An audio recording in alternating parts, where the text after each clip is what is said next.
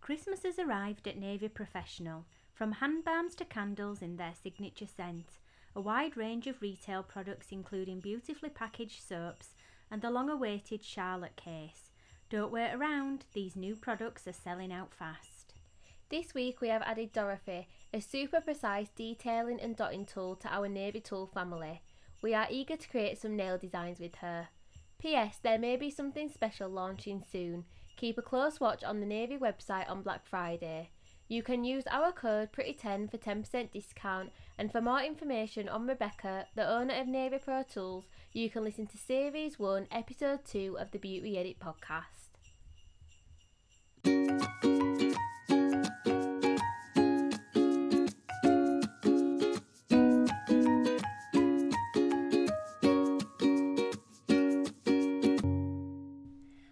To the Beauty Edit podcast, a podcast solely dedicated to the nail and beauty industry. Do you struggle when it comes to accounting and bookkeeping for your beauty business? Well, there's no need to worry, as today we are joined by Ria-Jaine Lincoln, the owner of Ria-Jaine Accountancy.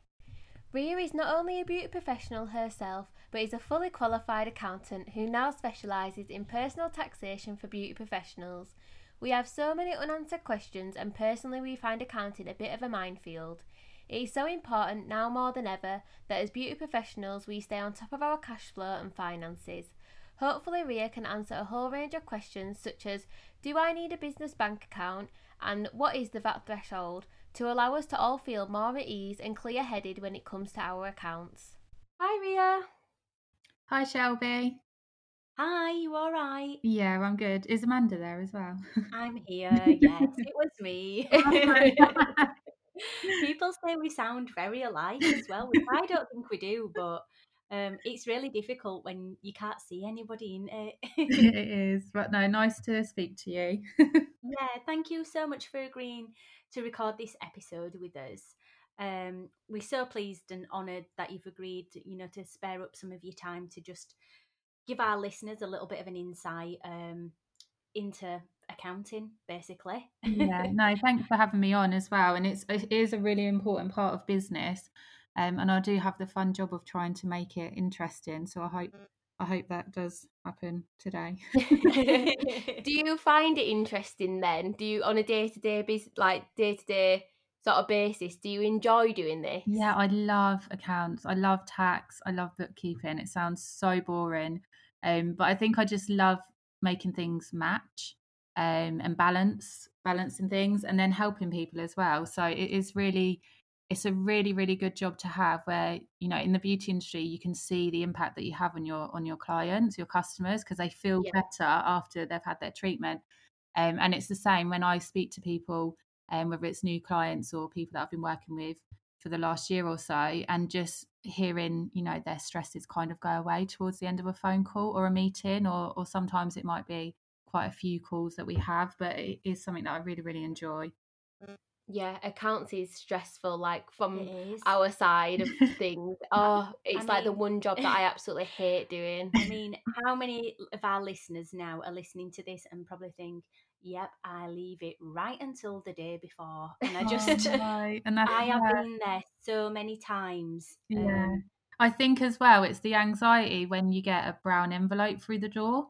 I don't know yeah. if that's something that you can relate to, but I yeah. think sometimes just having that kind of stress taken away from you and the brown envelopes will come to sort of my office or they still come to your door but you can take a picture and send it across you know yeah, that's what that on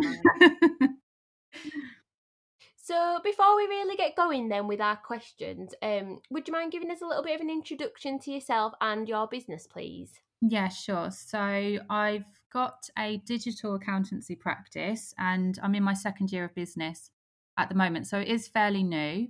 Um, but prior to that, I worked for a large corporate company, one of the top four accountancy firms called Deloitte. So I was there for just under 10 years. Um, it's quite interesting how I, I fell into accountancy. Um, I had some time I was living in a refuge and during that time i was given the opportunity to retrain um, and you know i started over in a new town um, myself and my son and i decided to go down the accountancy um, route and started my studies at college. So there's a bit of a backstory. And then I started working at Deloitte. Then I started to train in beauty because I found myself at a crossroads and there was various things going on at home. My youngest son was quite poorly and I'd had, I think it was around three months off work due to my mental health. And I decided I wanted to start making a change. So that's how I kind of stepped into beauty. But then, whilst I was training in beauty, I had quite a lot of conversations, you know, on the forums, um, in my courses. As soon as I introduced myself as an accountant, everyone you know, had the common questions how do we set up, what expenses, and, and all of that. Um, so I thought this would be the perfect sort of role for me. So, and it works around my family as well. I've got three boys. Um, so yeah, they keep fairly busy. Yeah, they do. they really do. Um, they're at different. I've got a five-year-old, eleven-year-old, and a fifteen-year-old now as well. So they're all at oh different oh, stages. oh, they're probably harder than the accounting. oh, yeah, this is my um. It's like my getaway. When people say, "Oh, do you love working? Why do you work so much?" I'm like, "This is the only time I get peace." yeah. That's really uh, interesting to hear your story then, as it's like almost you've gone on a journey, which has then incorporated the two loves, really. Yeah, definitely. And it really, I literally love my job. I love getting up and knowing that I'm working, you know, in accounts, but I still get my beauty fix. So I did do some treatments, um, lashes and nails. I spent some time working in a salon but I don't have time. Like my ideal world dream would be to have one day beauty and the rest accounting because I do love the treatment side of it. But I just don't have the time now. The practice has taken off, but I still get my beauty fix because all my clients are in the beauty industry. Yeah. I guess you're at such a big advantage though, because I know, like, we'll get onto this, I'm sure, but me and mum have an accountant that lives in our area and she's absolutely lovely, really nice lady, and she knows her stuff and I trust her a thousand percent. But sometimes it's so difficult explaining the salon setup yeah. to somebody who does not understand. Yeah. Yeah. Like when I try and explain, she'll be like, Well, what's this for? And I'm like, Well, that's our booking system. And she's like, So how does that work? And it's so difficult to get things mm. across to somebody who doesn't understand the beauty industry. Yeah, and that's something I hear quite a lot when when I meet new people and new clients. And it does it does help me in my job as well in my day to day because all of my clients, although they're different sizes, they've got different setups, you know, whether they're working at home, whether they've got a salon with 10 staff, or whether they're mobile. It's the little things like you just mentioned there about picking up the booking system and knowing that the sales may be higher than what's coming through the bank because of cash transactions and you know the the yeah. other things that I can kind of help clients with on timing of when to put cash into the account so that it ties in with the the bookkeeping and everything but yeah it does definitely give me an, an advantage and that's one of the sort of bonuses of having a niche accountancy practice because you really get to know your client and then yeah. learn from every client as well so you know every client is getting a better version of you each time you speak to them because you've learned from the call before and you might see something that's happening in a salon you know at the other end of the country that yeah. another salon owner may just be going through now and doesn't know how to deal with it but it kind of it really really helps there on the advisory side as well because it isn't it's there's more to accounting than just the bookkeeping as well it is you know there's an element of business advice and support as well yeah it is a little bit of a minefield i think accounting and even if it's just making sure you're keeping the correct records you know in your receipts mm-hmm. um instead of just panicking like when the deadline hits and you like just throwing this just carry a bag full of receipts to your yeah. accountant.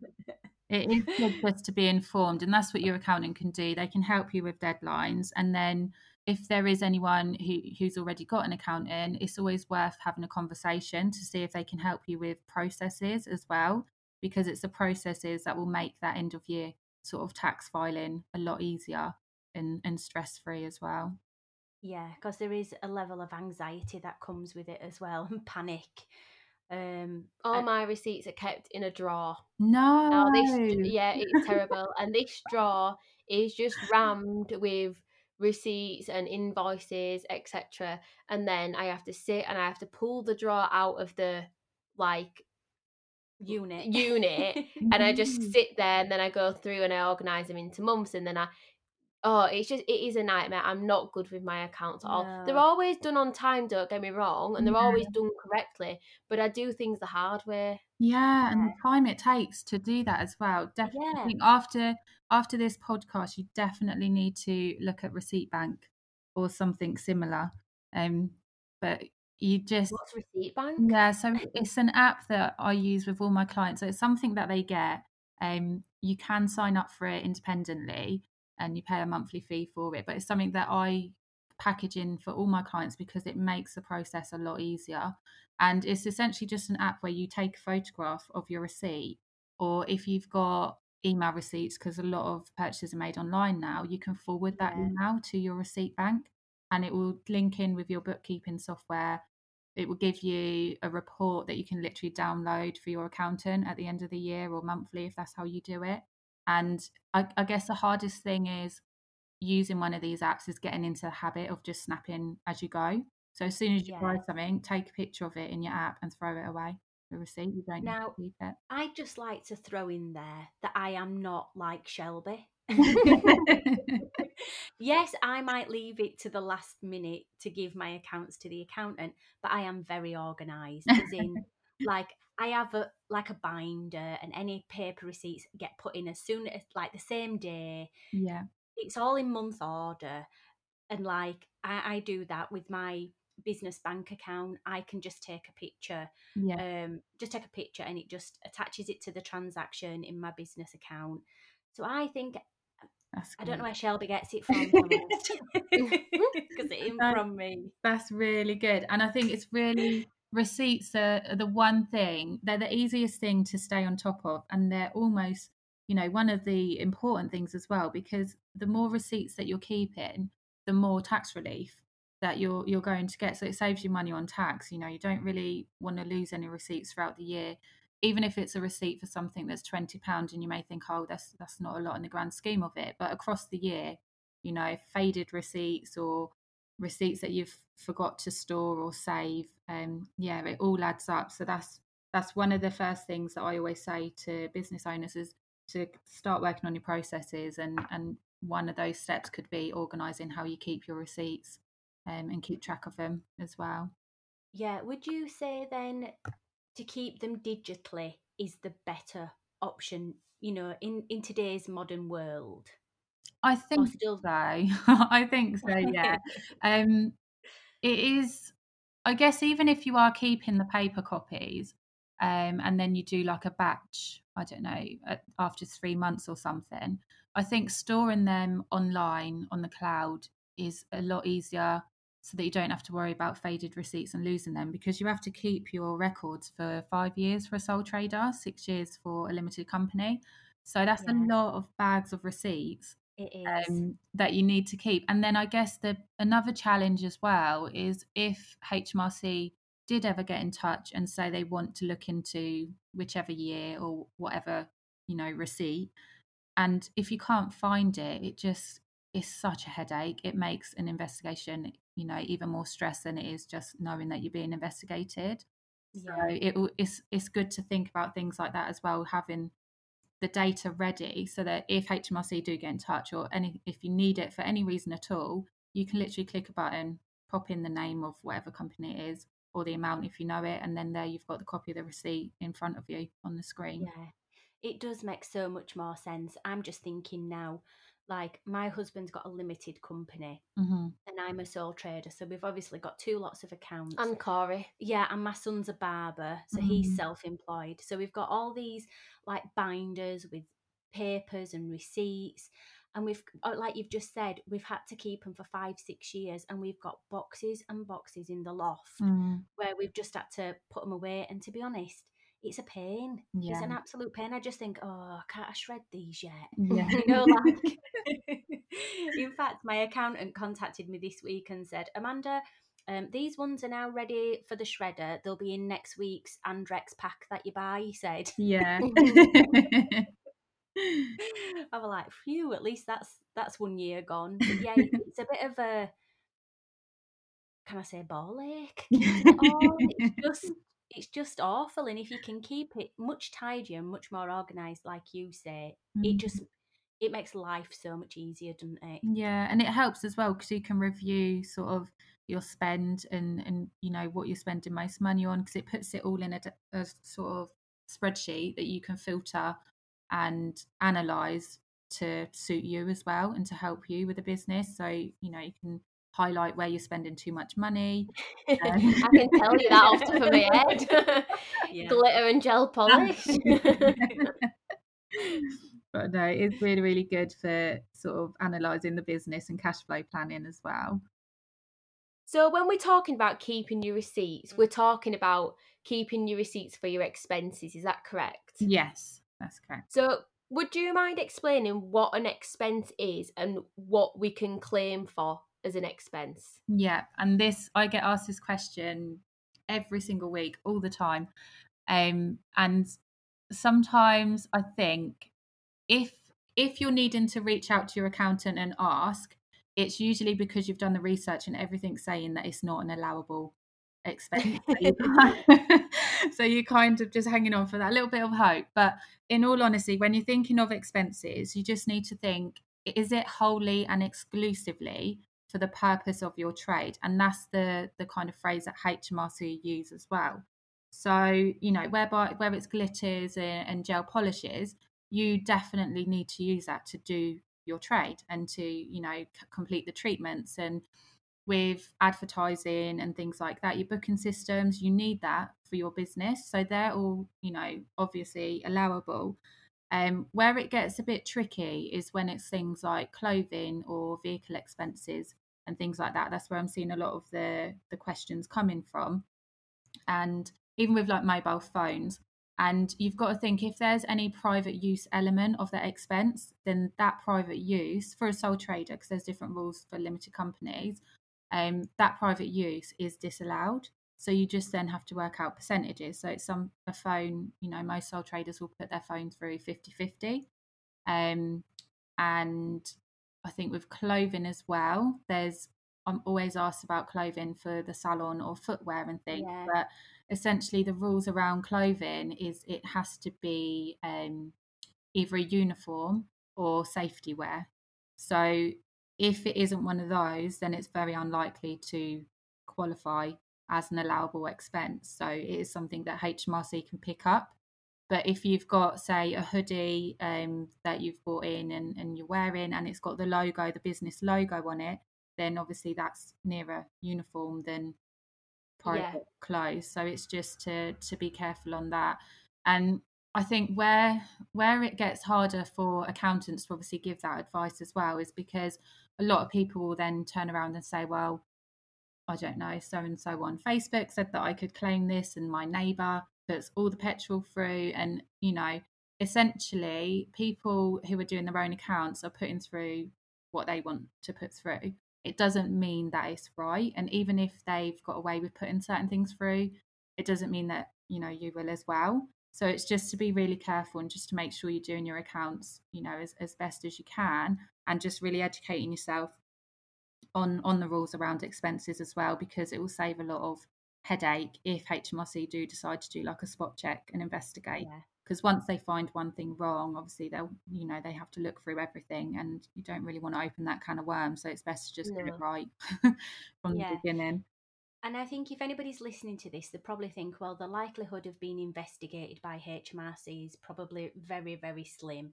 and it won't happen to me. But mm-hmm. I actually worked with a girl who just got a telephone call from HMRC um, and and then before she knew it, and she was just a hairdresser, sole trader, and she was under investigation. I mean, everything was fine, but mm. it's really worrying and frightening because for some reason you feel extremely guilty that you've yeah. done something wrong. Um, and and it, they wanted to know how they wanted to look at a diary, how much was cash, how much went into the bank. Um, it were really really a scary time for her. Yeah. Um, everything was fine, but I just wanted to pop that in if anybody did think, oh well, it won't happen. Yeah, like yeah. I can get away with it. Yeah, it does, and it would, and it's just random. And sometimes they might just take like um like a sector, so it might just be the beauty sector that they might just concentrate on or something like that. So yeah it's always better to be safe than sorry, I think. definitely and then there's penalties and things that can be charged as well that will apply if there's incorrect tax returns so you just i think especially now you don't want to risk having to pay out you know unnecessarily for penalties and things if it can be avoided um Yeah.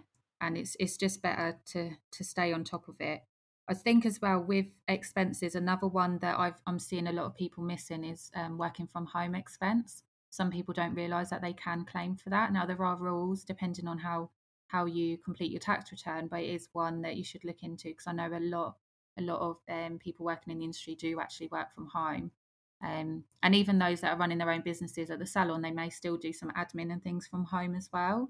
So it's just really important to make sure that you are researching or even just you know there's so much help online. Gov.uk has got a list of all the allowable expenses, um, expenses as well for sole traders. So the information is out there. So it's just to make sure that you're kind of getting everything in that you can claim for which is one of the the issues with submitting a tax return late because i know a lot of people if they're submitting december january they're just putting it through to get it done and they're not necessarily Yeah. even putting all their expenses through in the right way um, so then Yeah. they're paying too much tax Yeah, that's a good point because we did have a home salon, um, but me and Shelby are still we work together, but we are both sole traders. Mhm. Um, and our home salon was at my home, um, and I never thought about. I didn't realise there was one. Um, I didn't even realize you could claim for. Is it for like your electricity or something like that, a percentage and things like that? Yeah, it depends. There is a flat rate available as well. Um, so it makes it a bit easier to calculate. I guess if there's shared use of a room, the flat rate is is beneficial. But if you've got a dedicated room, then the actual basis, so that's you work that out based on the number of rooms and then you work out the proportion of your electricity and everything. Can that still be used if it's a conversion? So, like for example, ours was a garage conversion. It had the electricity and everything that was running from the mains of the house. It should all the business use, so whether that's the utility bills and everything, should still be able to appear in the in the accounts. The one thing though with working from home, I'm just thinking if you own the property, it can cause issues with capital gains tax when you later sell the property. So it's one of those things. Um, if you're you know you've got a dedicated space or conversion, it's definitely worth getting advice, you know, on the best way to treat that in your accounts if you're using a room and it's got dual purpose so if i don't know if you're working from the living room or maybe you've got a room that your children use to study in or, or something you know there's dual Yeah. purpose in there um then the flat rates may be better but it, it's one of those questions that it really depends on the individual so it depends on their individual circumstances if they own the property if they've got a dedicated space if it's a shared space um, there's quite a few different factors to think about when it comes to that. Brilliant, thank you. Um, and obviously you've just mentioned about um getting advice. Would you advise getting a good accountant, or would you say that people can do it themselves? I think I, I love this question, and it always makes me smile. Um, only because I love it because it when it comes from someone in the industry, especially because I know what it's like when when in the industry when you know you've got people who can buy gel kits to do their nails at home, um, people can do their own waxing, you know, people can do their own eyebrows. The list goes on. Um, but it is always best to go with a professional, whether that's for your nails, your lashes, your waxing, or your accounts. Um, I do think that you can do this yourself. You can do the bookkeeping yourself. But if you are going to attempt it, at least have that conversation with an accountant to help you set up your processes and to let you know when you may need to reach out for more support. So if the business starts to grow, or if you want to change business structure, or if you take on a staff member. So I think definitely, I think all business owners should be having a conversation with an accountant. The level of service and the, you know, the the amount of support that you need will depend on the type of your business and the structure and levels of turnover as well. Because you know, when you start hitting turnover of eighty five thousand, we have to start thinking about VAT thresholds as well. Um, that a lot of people in the industry don't really know about or haven't you know realized that the threshold is there and what they need to do when they hit it. So yeah. it is more than just the bookkeeping side of it. There are other things to think about um you know so you don't necessarily have to have the accountant doing your monthly bookkeeping unless you want to save your own time. I think for time savings and and stress it is it is advised. Um annual accounts again they can be done independently but by the business owner but it's always worth even if it's just for that first year or the first few years just working with an accountant so that you know the the regular expenses for your business type yeah and the- I think I think Shelby, you were going to attempt to do yours this year, weren't you? But just putting this into like a little perspective, Shelby said she were going to do hers herself online. The It's- reason being is because the accountant I was using at the time was rubbish. So I just thought, for what I'm paying him to do, I feel like I'm doing half the research myself anyway, and I'm telling him what he should be doing. So my that was my frustration. I thought, oh, I'll just do it myself. but Yeah. then you'd calculated yourself what you thought your tax was going to be. Can you remember? Anyway, Shelby can't remember, so but we actually got a new accountant and she's amazing. Um but she did she actually ended up doing your accounts, didn't she? Yeah, And how much do you think she saved you from what you thought you were going to Ah, pay in tax? I can't even remember how much my last one was anyway. In the end, even when I paid it, I can't actually It remember. was it was thousands though she saved you. Yeah. Yeah, she and even just in advice alone, Mm. I'm glad I paid the money to her for her to do it, just purely based on the advice and knowing it was done correctly. Because when it came to me doing it, I was just like looking at the screen. And I was like, I daren't click submit. Do you know? I just Yeah. I'm worried I've done it wrong. I just daren't do it. So yeah I mean, Pat's lovely. I We love Pat. and she um, has she has chickens. Uh-huh. I think what I was just trying to get across is Shelby was going to do it herself and say it said a tax bill were going to be, say for example, I don't know, five thousand pound. Mm. And I think Shelby were thinking, well, I don't really want to pay for an accountant to do mm-hmm. them. I can do them myself. Mm.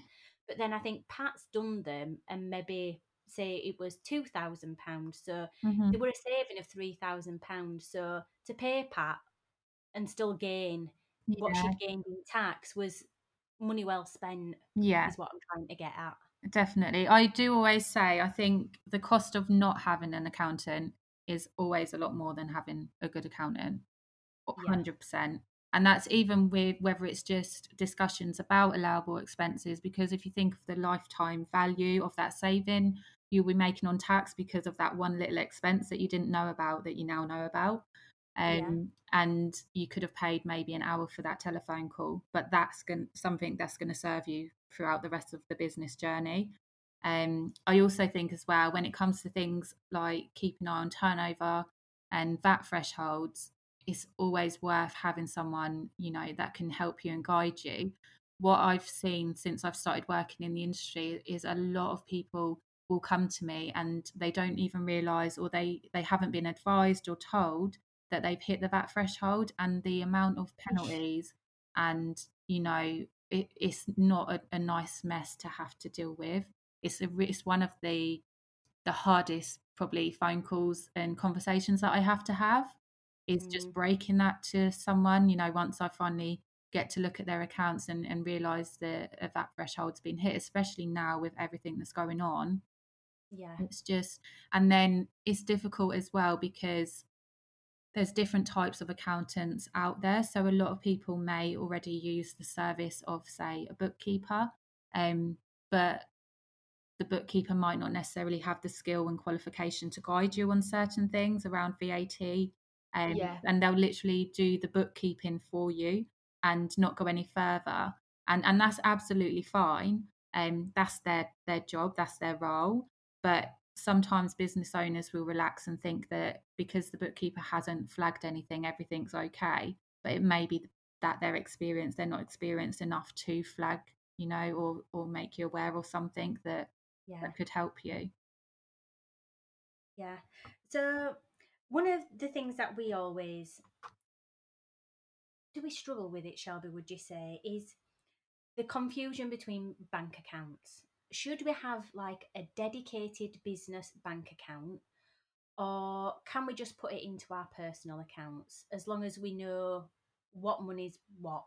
Okay, I think so. It is really important to know for sole traders, you you don't have to have a business account. So obviously, with a limited company, it's mandatory to have a separate account because the limited company is its own legal person.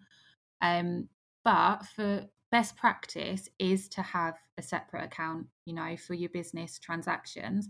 And for me, it's so that you can keep an eye on the business as well and, you know, really see what's happening with the income money that's coming in and going out. Um, and also to get you ready because if you're going to then evolve and incorporate your company or as the business grows, or if you're going to start employing staff members, so you've got to keep an eye on your business income a bit closer, it makes it so yeah. much easier if you've just got one account to look at. And it makes it so much easier if you know HMRC have got any questions or even just doing your own bookkeeping because there's less personal transactions that you've got to start moving and you know yeah. and it will keep the cost of your bookkeeping down as well because it will keep the number of transactions that your bookkeeper's having to do you know to a minimum instead of having to come back and ask questions and say is this personal what's this for um yeah it, it just makes the whole process a lot a lot smoother and i think it is best practice to get into the yeah. habit of keeping it separate bank accounts have obviously moved on quite a bit as well, aren't they, since what they did years ago? I mean, mm-hmm. I personally use Starling, which the app itself is so easy to use. It's so modern. It's just all there. It gives you statistics. Mm-hmm. Everything's really quick and easy. It's easy to log into. It's easy to log out from. Um, I mean, there's tons in there of really good ones. But is there anything that you would advise when it comes to finding a bank account? I think it will depend on the business structure as well. I think generally sole traders and and limited companies actually that I've got because I'm a Tide um, bank partner, so oh, very yeah. similar to the account that you use. And what they're part of a group of bank accounts that are now called challenger banks because you know they're challenging how the high street bank operates. They're mm-hmm. offering business accounts with no fixed uh, monthly fees, yeah. and you can set it up within a few minutes using an app and taking a photo of your face looking left right and up and all of that. Yeah.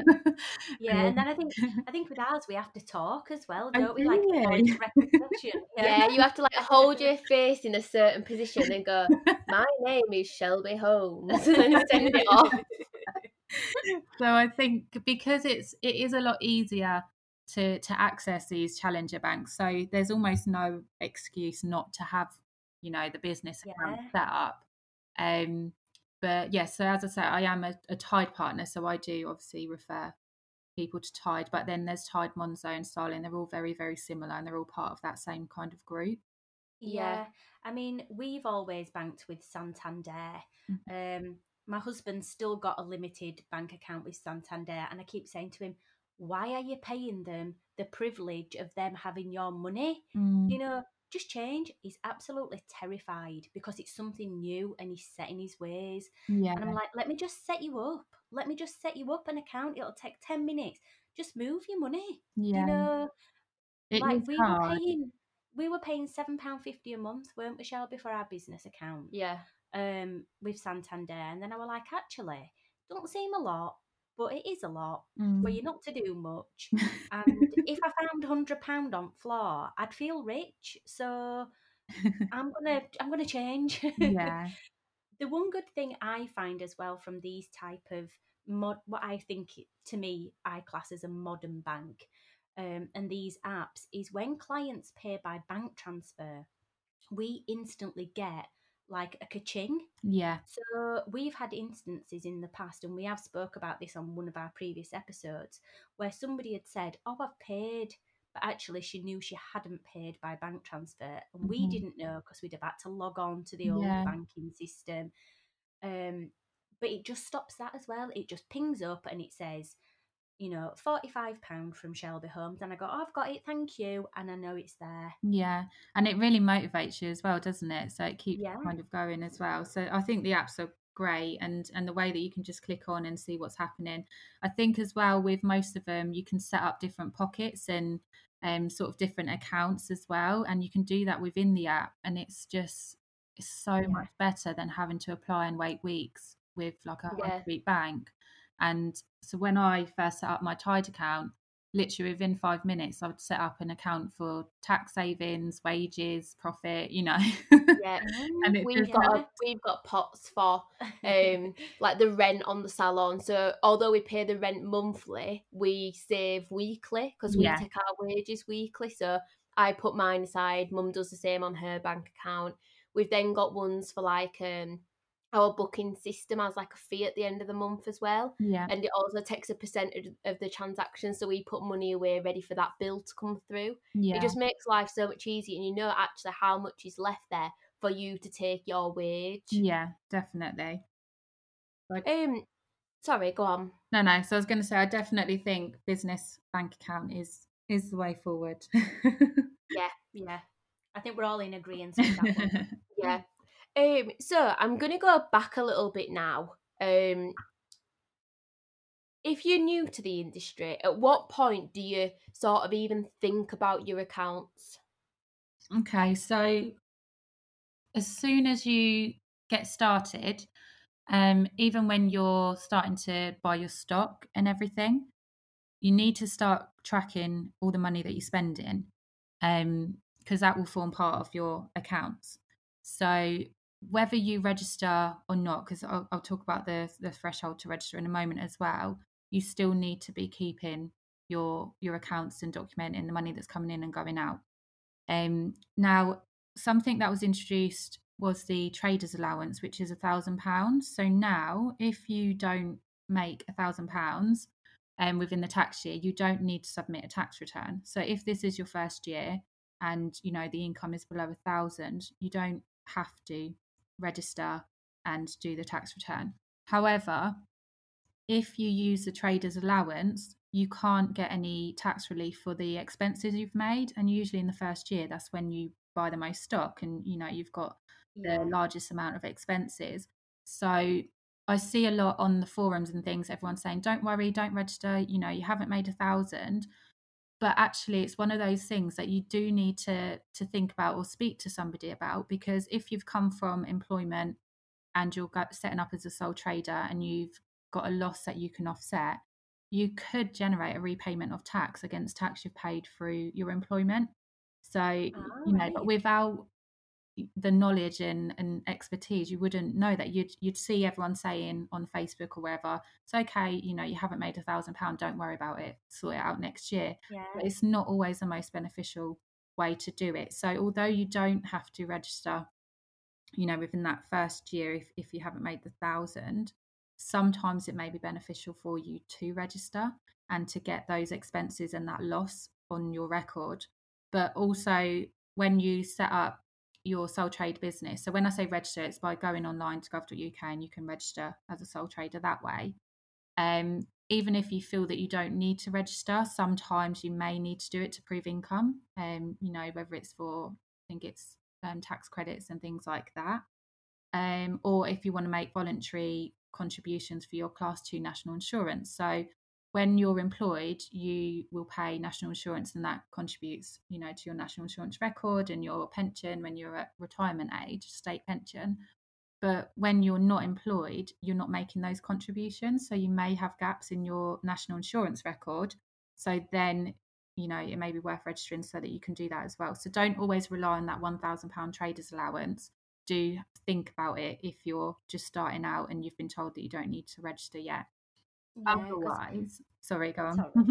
Yeah, because like it can be such a big expense when you're first starting. So like we did our garage conversion, and I think it was like eight thousand pound or something. yeah Um, you know, we had to buy all the stock, all the desks, all the chairs, all the furnishing, all the paint, all the The converting. flooring, It- yeah literally everything. So if you if you've read that advice and somebody said, "Oh, don't worry," yeah but actually, you know, you've only taken a thousand pound, but it means you can either carry forward the seven thousand pound to the following year, which will come off the amount of tax, or claim something for it. Then you are obviously better doing that. yeah and then i think so so that's just the the traders allowance side of it but for new businesses that are setting up you do have to register by the 5th of October in the second year. So that's the official guideline. Um, Right. So in your second tax year, and you can be fined if you don't. Um, so, but then again, if in your second year you you don't make that thousand, and you know you can contact HMRC and explain that you're within that thousand pound threshold if you haven't got any expenses to offset, and then they'll update your record as well. So, fifth of October in this second tax year is the date to remember, but the thousand pound traders allowance is the thing to question. Yeah. Right. And if anybody's listening and they don't know when the tax year runs to and from, um, obviously that will be different if you're a limited company. Um, but like for a sole trader, what are the, the key dates? So it's the sixth of April to the fifth of April. Yeah. So that's the tax year. And then most people, I guess, I, I, they'll probably do this because they don't know any different. But when they're setting up, they'll set up their accounting period, their accounting year to match the tax year, which is absolutely fine. But then there are, as you mentioned, with limited company, the accounting period is is different. Although the tax is calculated based on the tax years, the period of your account, if you run from say January to December, that's the year that Yeah. you kind of um, track your income and expenses. But sole traders can do that as well. So it's something called opening and closing year rules. Um, it's a bit technical to go into. on here. Yeah. Me and Shelby's eyes are getting really wide. but yeah, so the fifth of April is always the date that everyone remembers because that's like the end. Um, Yeah. So that's that's the one to to remember. And when do them accounts then need to be submitted and paid by? So the accounts have to be submitted by the 31st of January following the tax Yeah. end of the tax year. And that's when the tax payment has to be made as well. However, when this is the deadline for the tax returns too, but I do I try and encourage people to submit. There's no reason if you've got good sort of like online processes and and things, there's no reason why your tax return can't be submitted by the end of April in this industry. Um, I know for some businesses they may be waiting on things, you know, so they can finalise their accounts and everything. But Yeah. generally, if you're tracking your income on a booking system, and say if you've got something like Receipt Bank, or even if you've got your manual receipts, you sh- you know your data's there and ready to send in, and then that gives you all that time to save or pay for your tax payment, rather than Yeah. submitting in December and having just you know a few weeks left to pay it. Yeah. Um, and panicking where you're going to get that money from. Yeah, that is- is- if you've not budgeted. yeah it's really important to to try and submit as soon as possible and i think as well because if you leave it sometimes you know you can forget and then is if your tax returns late you get issued with a hundred pound penalty straight away and Yeah. that's you know that's quite a, a big amount of money to pay just for forgetting to submit. Yeah. it's not because you can't do it or you haven't got the information um you know so and then that penalty will then increase like the the later the tax return is Yeah. So I'm just going to put this out there for the podcast listeners that it's now, what, the 20th, 21st of October. no she's Right, going to say. Who's done their accounts for this year's year for uh, year ending 5th of April Yeah, Mm. 20? Who's done their accounts? Me. not me. oh i've actually See? got a confession i haven't done mine Practice what you Oh, preach. no. I just sat here and thought, have I done mine? Mine's because I'm now a limited company. I don't really, I don't have much to um to mess about with on the tax return anyway. And I do outs I do actually have somebody that helps with my bookkeeping because I'm too busy working on everyone else's. Um, but I am. That's something I'm going to get onto as Well- soon as I get. well, I hope after this conversation, the both of you leave this conversation and think, actually, yeah, that was food for thought. I'm going to do my account.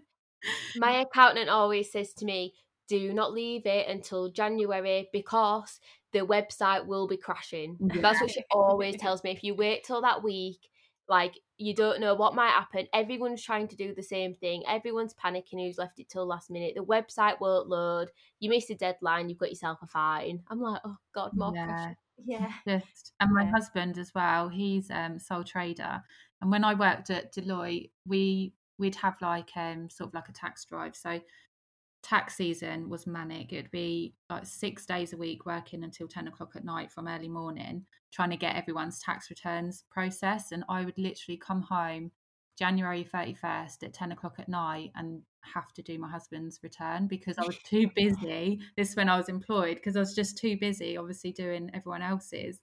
Um. But yeah, we really don't want to. You don't want to fall into that trap. No, um, I'm. I feel right proud sat here.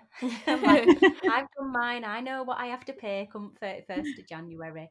Um, but yeah, it just it it just relieves, takes off the pressure, doesn't it? If you can be a little bit organised and just sort of have a little bit of a plan as yeah. to what you're doing. I think there are. So if you've got a limited company, there is a bit more pressure because you'll have to wait for you know your year end accounts and dividends and things like that. So that yeah. that's my excuse for my delay. Yeah. um, but if you if you know if it if you're a sole trader and you've generally just got that one source of income um maybe there might be property income as well. They're all things that you know you can tie up quite quickly. And it's always worth just getting it done. It feels good as well knowing that it's, it's it does. Yeah it does. It does if you're a bit of a I don't know, control freak like I am. I think a perfectionist. I like I like things to be done and in order and yeah, a bit of a Mrs. Hinch. I think I clearly took after my dad, not my mum. oh. um, so, would you mind explaining the difference between the terms your turnover, gross profit, and your net profit, please? Okay, I will, and I, I hope this isn't really, really boring because it's quite a quick answer.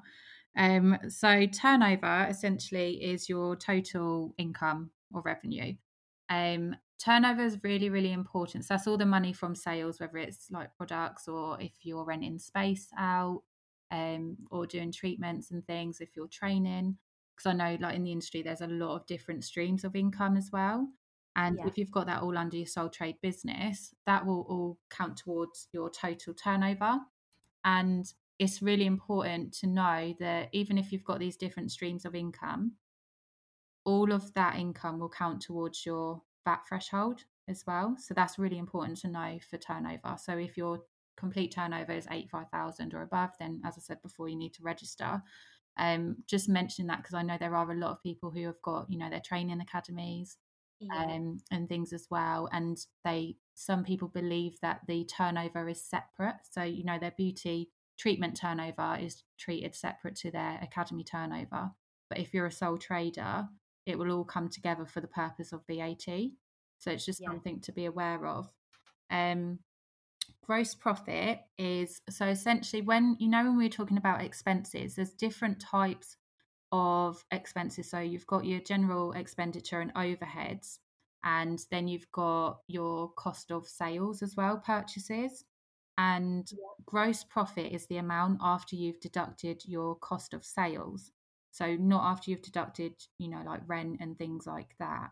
It's cost of sales are the items that are used up in your service. So, you know, your gel polishes, the things that you could not live without to perform your treatment. Um, so they'll fall under your cost of sales. So turnover less cost of sales is then your gross profit. But the most common, you know, I guess, benchmark that everyone will be looking at is the net profit, because then this is the profit that remains after your expenses as well. So I don't know yeah. if I've totally confused everyone. Um, no, I think I'm with you. I, I'm with you. So you almost have turnover at the top, so all your money that you've taken, every pound, every, every penny. And one thing I was going to mention in your turnover, do you have to count your tips? Oh. Sorry. no, I hate this question because only because it's so disappointing the answer um, for the industry. And I know I know a lot of people don't realise, but tips are a form of income, taxable income. So and there's different rules though. So do have a look. Um, Gov.uk have got the a good explanation about tips and how to treat them depending on the arrangement in the salon. So there's different rules on how the tips are passed to you, whether it's from straight from the customer to you, or if you're working, like if you're employed and it's coming from the salon owner, or if the salon owner decides how to split the tip. So Right. there's quite a lot. And I've I've written an article on that before. Um, Oh, that's interesting. Where could we? yeah, I can I can send that. the PDF across to you, and then you could share Yeah. it. Um, but it'd be We'll really, share it on our Facebook group. Probably that's probably the best be place to do it. yeah. Um, with Yeah. it being a PDF, so it's the Beauty Edit Podcast Society on Facebook that you can find Okay. us. Yeah. Maybe I might just say to my clients, um, I can't accept cash, but I can accept chocolate, gin. Tips in the form of gifts. I wasn't sure what you was going to say then. I was going to be like, oh no. oh no, but yeah, tips. It is a. I've I've was asked that before. I'm asked it quite a lot, and it it does sound. It sounds quite harsh, doesn't it? Really, because sometimes Yeah. it's only a pound or so here and there. Um, but it, it does add up, and and you should be recording tips as Yeah. well. I mean, I understand you should be recording it, but it- it Yeah. is a little bit unfair because I see it as a gift. Yeah, You know, it's like, It's is it not yeah, a gift? it's strange, isn't it? Yeah, Yeah. difficult. And then also, if you're employed and you're working in a salon and you receive the tip, then it's usually your responsibility to contact HMRC and then they can factor something into your PAYE code to make sure that the, you're paying the right tax, essentially.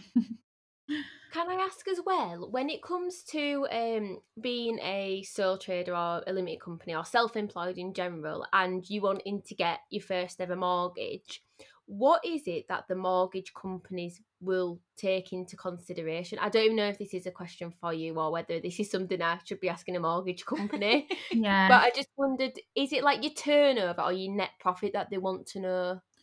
It really depends on the lender, and they'll look at different lenders have different requirements. So sometimes I'll have a request, and I don't know the the mortgage lender they'll want to know about net turnover. Sometimes they'll specifically um, net profit. Sorry. Sometimes they'll specifically ask about gross profit, and it varies between lenders.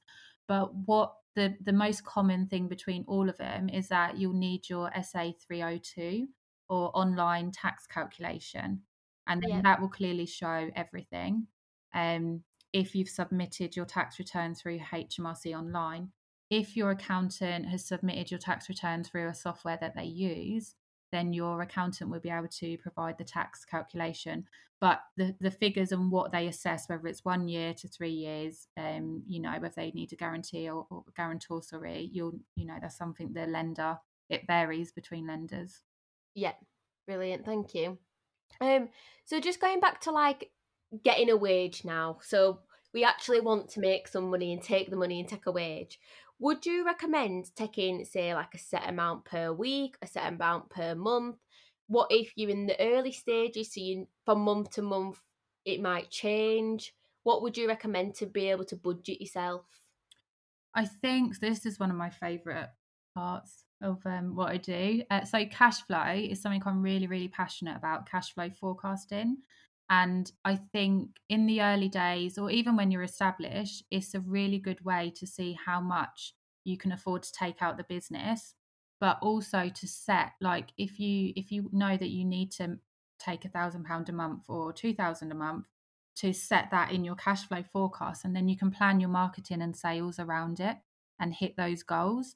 So when i when i talk about cash flow and i can um, share a template with you guys if you want um, Oh, please. yeah it's just a simple excel sort of spreadsheet and you literally plug in all your sales for the month and all your outgoings and this can be done weekly as well so if you want to take a weekly wage it's a good way to work out how much money you can take um, I prefer to use this rather than sort of sticking to a percentage because sales will vary and so will purchases. Um, so essentially, you'd plug in your expected sales, which you can see from your booking systems if you've got people booking in advance. Yeah. Um, then you'd plug in your expenses for that week or month, and then at the end, it will show you the cash that is actually available. And realistically, that's the cash uh, for a sole trader that you can pay yourself. Now, in the early days, that might be coming up short, and you may have to have, you know, rely on whether it's your partner or have other sources of finance, whether you're starting it whilst you're working part time somewhere else. Um, but as you're more established, you can use this cash flow forecast to start sort of planning your months and making sure you're hitting that target level. So you're hitting that 2000 take home a month. And Yeah. the way you can do that on the spreadsheet, if you plan, say, three months ahead, you can plug in the appointments that you think you're going to get, whether you know your regulars that you know are going to come back, and then it will help you to see where any gaps are. So it might be showing cash available at the end of next month, eight hundred pounds, but you need it to be a thousand. So you know you've got four weeks to try and get that extra two hundred pounds in, and it will help you with your marketing strategy and what posts to put on Facebook and what services, you know, your higher price services to fill that gap. Yeah, So- it really does make sense. You know, I mean, I bet there's so many people, and where I'm guilty, I'm speaking for myself here, Shelby, but it's almost like the blind leading the blind. You go to work, you maybe got gaps, some white spaces in your diary with everything that's going on at the moment, or you might be fully booked because this is what we found. We've had absolutely chock a block weeks Mm. and then some really absolute terrible dead quiet weeks. It's just so unpredictable yeah, but we just throw everything into our business accounts, have a look how much is in there, decide how much we want to pay ourselves, yeah, and haven't really accounted for anything. Do you Yeah, know? Do you know what I mean? And like with everything that you're saying, it just makes such good business sense. yeah, and it's it's so much. It's it's easy to do once you're set up. Um, I think setting up a cash flow forecast on a spreadsheet it might take a few hours. Um, you know, because you'll have to go through everything. Because for it to be meaningful, it, you need to make sure it's accurate and got all the income and expenses as you know it.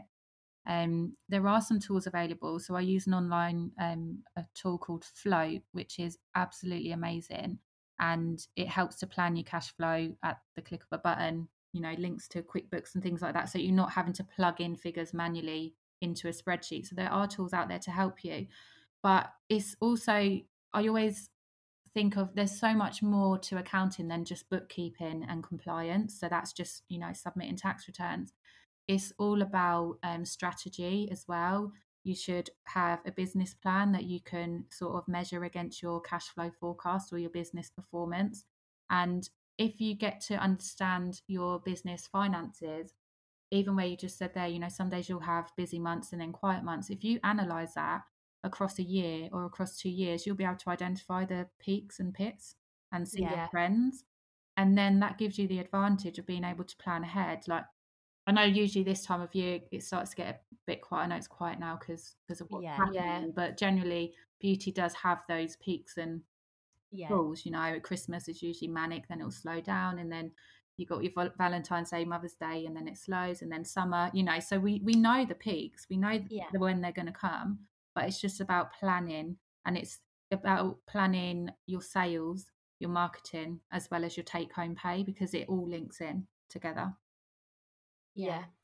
We've really made a focus with everything that's going on on retailing. Yeah, um, to obviously boost, you know, if we're not getting what we say bums on seats, um, we've really pushed that and had an episode um, with Katie Millington about boosting your retail sales. yeah, Um, so yeah, it's things you you know that obviously October is always quiet. It has been. we always know that August and even into September can be busy because there's still late holidays to like the Canaries, yeah. and then October goes quiet, beginning of November, and then the Christmas do start by the end of November. That sees you through to the end of December to the new year, and then January and February dead. Yeah. All you just hope that you've sold enough gift vouchers. Yeah. oh, but even with the gift vouchers as well, that can all be planned um, into your cash flow as well because sometimes, you know, if you could sell lots of vouchers, say through to Christmas, and then January, sometimes, even if you've got all those gift vouchers booking in again, you're not actually getting the cash because you've already Yeah. had it. Yeah, But Well, we, we have a little bit of a system with that, don't we? Because we always felt that we every time we sold a gift voucher, yeah, it were brilliant. It went into the bank and, and we saw like a boost. But then when we did the treatment, we felt like we were doing them for free, which yeah, it sounds silly. So what we actually do is we put away money from the gift vouchers. yeah, so like in our like bank accounts, we put it into like a pot yeah. for vouchers. and then when we actually carry out that treatment, we take the back money from the back from the pot to the normal bank account, and that's just so that we feel like we've been paid. yeah and that's that's the best way to do it and that's that is cash flow management as well so it is kind of managing the cash and knowing when it's available and how long it needs to last because you know that you're going to have the drop until they come in and Yeah. you'll put it back in to replenish so yeah that's really really good and that's what i think a lot a lot of well i think all businesses should be doing and that's how they should be managing their gift vouchers and also looking at there could be like restrictions on days that some gift vouchers are redeemed or just planning the number of vouchers you're selling because it is great to sell sell lots obviously it's money coming in but just to make sure you're planning how it's going to impact the business long term as well but that's something Yeah. that you guys are doing anyway Hey, we've got a we've got a A tick. Thumbs up. We're We're doing something right. so I've got two remaining questions for you. So one of them is, can you tell us what the difference is between a sole trader and a limited company? Yes, I can briefly. I have got a blog on this as well. If anyone wants to, I can share it with you after. Um, but essentially, so a limited company, the main focus that a lot of people have when they, you know, incorporate is well, there's two: the tax savings, which are not as great as they used to be, sadly, um, and the limited liability factor, which means that the business is separate to the individual. So if there's any claims or anything or any creditors that bills, you know, that need to be paid and things, the liability falls on the company and personal assets are safe. To some extent though, because HMRC can waive the veil of incorporation if there's been anything that's well, anything dodgy essentially um, and they can waive that kind of protection so it doesn't mean that if you set up a limited company you can be really dodgy and get away with it because it won't stand for nothing you know if if you're not doing the right thing um, the other difference as well is with a limited company there's a different rate of tax so for a sole trader you pay tax it starts at the 20% and goes up um, and 40% and above and you are taxed on all the income. So even if you don't take that money, you know, we were saying about taking a wage for yourself, even if you don't take that money physically yourself, you still will have to pay tax on it. So because you're taxed on all the profit. Yeah. In the limited company, there's two sort of elements to it. So the company will, will be taxed on its profit and is taxed at 19%, but there's no upper threshold. So it's like the flat rate of 19%. So you're making a bit of saving anyway. Um, another thing as well is if you pay yourself, say if you pay yourself through payroll um, as a director of a limited company, that is seen as an expense. So it actually reduces the profit um, that's chargeable to tax as well. I won't go into too much technical stuff with it, but the, the tax savings you can, as a director, you can draw dividends from a company and they start at 7.5% tax, which again is better than, you know, personal tax. Um, some of the other reasons that they they check at us obviously when we're training in accounts it's seen to be more professional maybe if you're a limited company. Some people will only work with or deal with or buy from a, a limited company.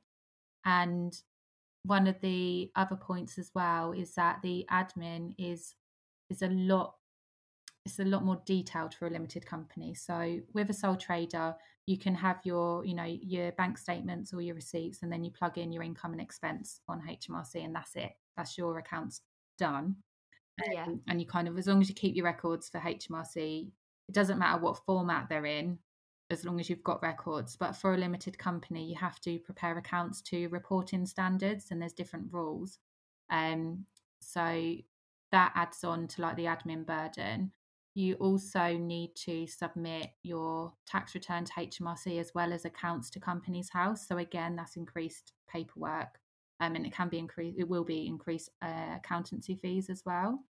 And then on top of that, you have confirmation statements that you need to submit annually to Companies House as well. So it's a lot more paperwork. Um, but often the additional fees, you know, accountancy fees can be offset if you have the right structure whereby you've got enough profits for dividends and things as well.